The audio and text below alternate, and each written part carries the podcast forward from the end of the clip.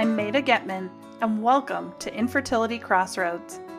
I'm a mom to donor conceived twins, and I went through eight rounds of fertility treatment before finally becoming pregnant with my two girls. I'm also a donor conception coach and founder of the Donor Download, a self paced online program for people who are at the crossroads of donor conception and wondering which path is right for them. Perhaps you're like me. You thought having a baby would be easy. Yet, here you are every day, week, and month having to make big, scary, and radical decisions about what your future might look like. I call it the infertility crossroads. Whether you're just getting started on your fertility journey, have been trying for years, or are headed down an alternative path, you are welcome here. Join me each week where I will walk alongside you through all the infertility crossroads. Let's dive in.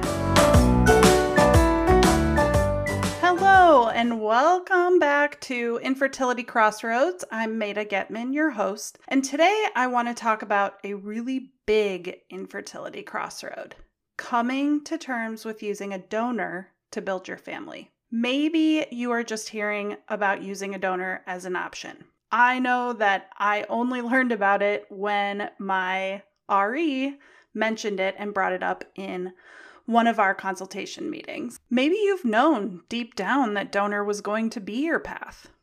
Maybe you even know that donor is your path because of some kind of medical diagnosis or other reason that you already know about and you or your partner don't have the genetics that you need in order to conceive. Regardless of why you're starting down the path of donor conception, it can be really scary and it can be really hard. For me, when I got to this crossroad, I could not even believe we were here. How on earth did this ever happen? We were both healthy, we were still young, both of us were in our early 30s. We had done all the things to conceive, yet here we were. Now, I was in the position where I was having to make a decision about having a baby not using my genetics, and I really struggled. How could I love a baby who wasn't genetically connected to me? How could I carry a baby that was made from someone else's eggs? That felt weird. What if my children were mad at me for how they were created? What if our family didn't accept our children as ours because they weren't half me. Would everyone know my child was donor conceived?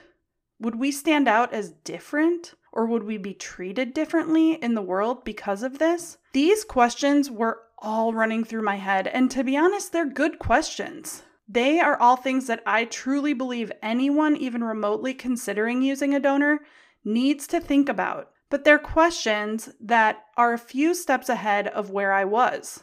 At the end of the day, I was scared and I was grieving. I was grieving a profound loss the loss of my genetics, the loss of what I thought building my family would look like, the loss of what I had pictured my family to be. And the next steps were unknown, and the unknown is what's really scary. If this is where you're at, friend, I have been there and I am here with you today. Know this Deciding if using a donor is right for you may not be a quick decision. It's a big decision, a life changing decision. One that will not only impact the rest of your life, but it will impact the rest of your child's life as well. Okay, I'm not saying this to scare you. I'm not saying this to keep you from moving forward with donor, but I am saying it so that you know that these feelings that you're having, these big, messy, scary feelings, are real and valid because it's true. It is a big decision. The good news, though, is you don't have to decide today or even tomorrow. You get to decide on your own time. And here are four ways that you can start to come to terms with using a donor to build your family. So, number one is process your own grief. Infertility is filled with grief and loss. We talk about that on this podcast. From the loss of hope when your period comes every single month, to a failed cycle, to even the loss of relationships and what your life had been before trying to conceive. Allowing space to work through that grief is so important. And when donor gets added into the picture, you have another loss genetic loss. Genetic loss is when you lose the ability to use yours, your partner's, or even both of your genetics to create a baby. When Michael and I got married, one of the things I was so excited about was creating a human that was half him, half me. I imagined a baby with the best of both of us his smarts, athletic ability, the way he relates to people, his brown hair, and his stunning good looks, combined with my patience, creativity, blue eyes, and what we call in my family to be the Anderson double chin. When we learned that my eggs were not working, I was heartbroken to lose that half of me. What I pictured as who our child would be was no longer, because we were not going to use my half of our genetics. This loss can be felt from both partners.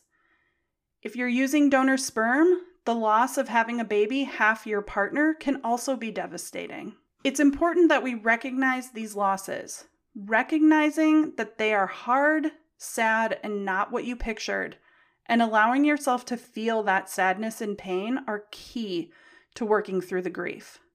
It isn't fair. It sucks. But not acknowledging it doesn't help. You have to own what is happening and move through it so you can start imagining what your new reality will look like. Number two is give yourself time to learn and figure out what life would look like. Using donor eggs, donor sperm, or donor embryos is a different path to becoming a parent. I'm sure you didn't dream of using a donor to have a baby when you were little. When you process your grief, you start to learn and imagine a new way of building your family. You begin to adjust your expectations and to see alternative paths. But in order to do that, you need to learn what it will be like having a child who's donor conceived. What impacts does being donor conceived have on my child, on me, on our family? How do we talk to our child about this? How do we talk to others? What things do we need to take into consideration if this is the path we choose? What is it like being a donor conceived adult? Because remember, our kids grow up into independent adults. That's the goal. Working through these questions now, learning what you feel comfortable with and what you don't feel comfortable with will help you become more comfortable with this path to parenthood. Or it's going to show you that you really are not comfortable with it and it's not the right path for you. And that is okay too. It's an answer to a question. Number three is assess if there's something you need to do first before you're ready. I gave it a lot of thought and I felt like I had to give my own eggs one more chance. We could afford one more round of IVF with my eggs, and I wanted to do everything I could on this last try. I cleaned up my diet, took the supplements, went into this last round knowing that it was my last try. When the third and last try failed, it hurt. It hurt a lot. But it also gave me the confidence that our next step was donor egg, and I wasn't left with feeling like, what if? My recommendation is to write down your what ifs. Are there things you can do before moving to donor that will help you not look back and wonder what if? If so, try to do those things first. Number four is make sure that you and your partner are on the same page about using a donor. Okay, this one can be challenging because typically both people have their own feelings about what's going on. For the person losing their genetics, for example, if you're the man in the relationship and you're using donor sperm, your feelings about losing your genetics can be a lot more complex than the person who's keeping their genetics. Sometimes it can be easier or feel easier to just let the person who's losing their genetics make the decisions. Like, well, we're using donor sperm, so I'm just going to let my partner pick the donor because he's losing his genetics, not me, so it's up to him. While this seems like the easier way to go, it's actually not helpful. One, you're putting the onus of decision making on your partner, whether you're doing that intentionally or not. Two, you have feelings too that are important, and denying those feelings could lead to resentment down the road. And three, you're creating a family. You're a team. Parenting is a team sport when you have a partner. And my guess is you are excited about being a parent with this person, not just on your own. Now is the time to come together. Now is the time to work through the challenges and make decisions together. Because when you have a baby, you're going to have to do this all the time. So why not practice now? If one of you is not ready or needs more time, Work together to support one another and make sure you're both on the same page. So, to recap, today I talked about four ways to help come to terms with using donor to build your family. Number one was process your own grief.